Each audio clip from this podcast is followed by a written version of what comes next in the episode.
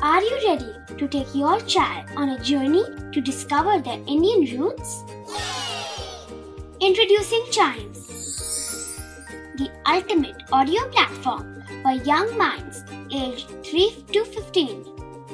At Chimes, we believe in the power of storytelling to connect children to their cultural heritage. From captivating folk tales to colorful festivals to mesmerizing history, Chimes brings the rich stories of Indian traditions to life. So connect your child to their Indian roots with us. Download the app today and start the journey. Search Chimes Kids Audio Stories and Podcasts app on Apple or Google Play Store. Chimes, audio that inspires.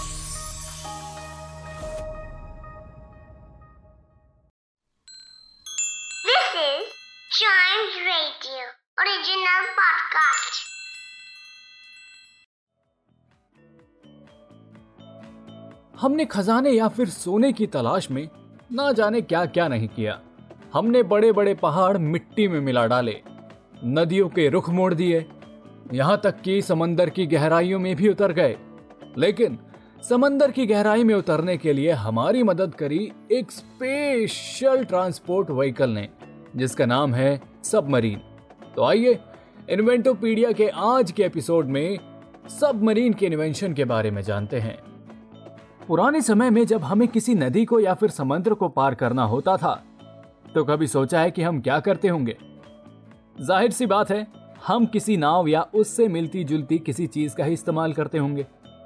और सबसे पहली नाव बनाने के लिए हमने इस्तेमाल में लिया लकड़ी का लट्ठा, जिसके ऊपर बैठकर हम इंसानों ने नदी पार करना सीख लिया था। पर लकड़ी के लट्ठे पर बैठकर नदी पार करना इतना ज़्यादा सेफ़ नहीं था। क्योंकि लट्ठे के घूमने की वजह से हम नदी में गिर सकते थे और पानी में डूब सकते थे।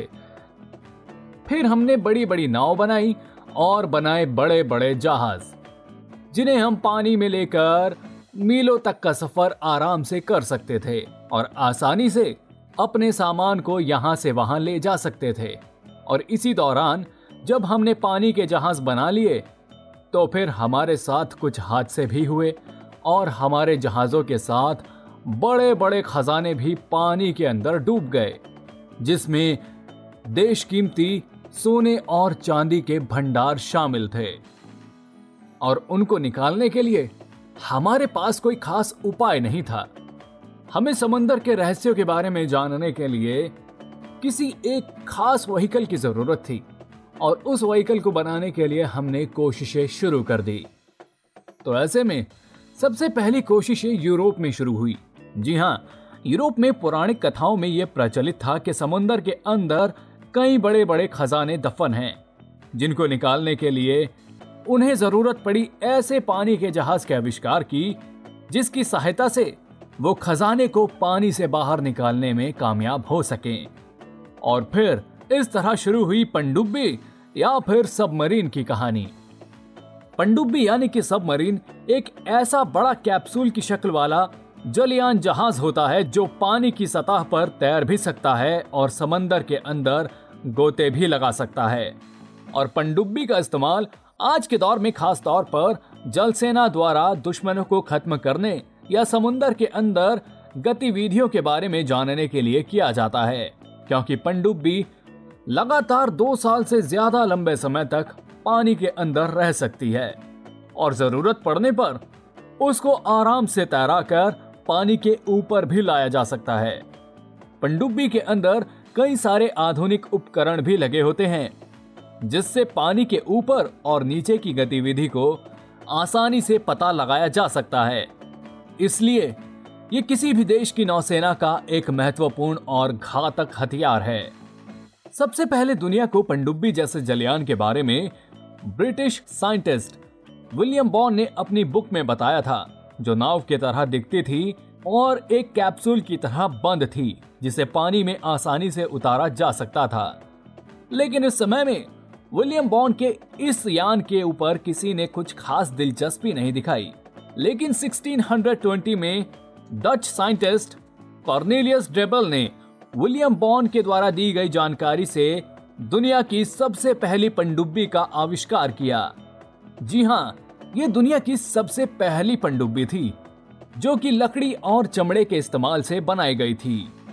उसके बाद समय समय पर पनडुब्बी में कई सुधार किए गए और फिर साल 1775 में दुनिया की पहली टर्टल नामक सैनिक पनडुब्बी बनाई गई, क्योंकि इस समय तक युद्ध समुन्दर के अंदर लड़े जाने लगे थे। इसका आविष्कार अमेरिकी साइंटिस्ट डेविड बुशेल ने किया। टर्टल नामक यह पनडुब्बी पानी के अंदर एक बार में डेढ़ घंटे तक रह सकती थी।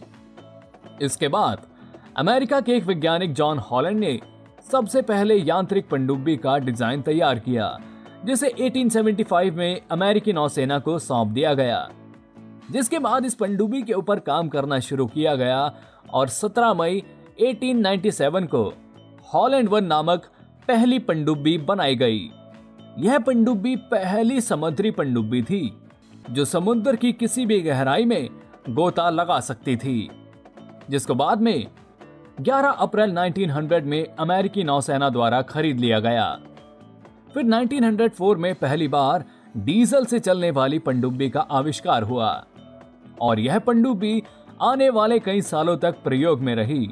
शुरुआती दौर में पनडुब्बियाँ गैसोलीन या डीजल के इस्तेमाल से चलती थी। लेकिन साल 1950 में पहली बार परमाणु शक्ति से चलने वाली पनडुब्बी ने डीजल से चलने वाली पनडुब्बी का स्थान ले लिया। पहली परमाणु शक्ति से चलने वाली पनडुब्बी अमेरिका में 1954 में बनाई गई थी, जिसका नाम यूएसएस नॉटिलस रखा था। परमाणु शक्ति से चलने वाली पनडुब्बी की एक बड़ी ही खासियत होती है उन्हें ना तो किसी तरह की वायु की ज़रूरत पड़ती है और ना ही बार बार समुद्र के तल पर आना पड़ता है। आज के समय में इतनी आधुनिक पनडुब्बियाँ बन गई हैं कि वह समुन्दर के पानी से ही ऑक्सीजन का निर्माण कर लेती हैं, जिसके चलते सैनिकों को बार बार तट पर ऑक्सीजन रिफिल करने नहीं आना पड़ता। और पनडुब्बियाँ ज़्यादा लंबे समय तक पानी के अंदर रहकर हमारी सरहदों की सुरक्षा कर पाती हैं। तो जी पनडुब्बी के आविष्कार में कुछ मेन माइलस्टोन इस तरह रहे। पहली कोशिश। विलियम बॉन ने अपनी किताब में जब पनडुब्बी के बारे में दुनिया को सबसे पहली बार बताया था, साल 1620 जब साइंटिस्ट कॉर्नेलियस ड्रेबेल ने विलियम बॉन की बुक के आधार पर पहली पनडुब्बी बनाई थी, जो लकड़ी और चमड़े की बनी हुई थी। 1775 जब दुनिया की पहली टर्टल नामक सैनिक पनडुब्बी का आविष्कार हुआ था और इसे नौसेना ने इस्तेमाल करना शुरू कर दिया था। 1875 जब जॉन हॉलैंड ने पहली बार यांत्रिक पनडुब्बी का डिज़ाइन तैयार किया और अमेरिकी नौसेना को सौंप दिया, जिसके बाद 11 मई 1897 में पहली बार हॉलैंड वन नामक पनडुब्बी बनकर तैयार हुई, जिसे अमेरिकी सेना ने खरीद लिया था। 1904 यह वो साल था जिसमें पहली बार पनडुब्बियों को डीजल से चलने वाले इंजन का इस्तेमाल करके यूज़ किया जाने लगा। और फिर 1954 यूएसएस नॉटिलस ऐसी पहली पनडुब्बी जिसे परमाणु शक्ति से चलाया जा सकता था। तो दोस्तों इन्वेंटोपीडिया के आज के एपिसोड में बस इतना ही। उम्मीद करता हूँ कि आपको आज का एपिसोड पसंद आया होगा। ऐसे ही मज़ेदार आविष्कारों के बारे में जानने के लिए सुनिए इन्वेंटोपीडिया के और भी episodes and yes please do like share and subscribe to Inventopedia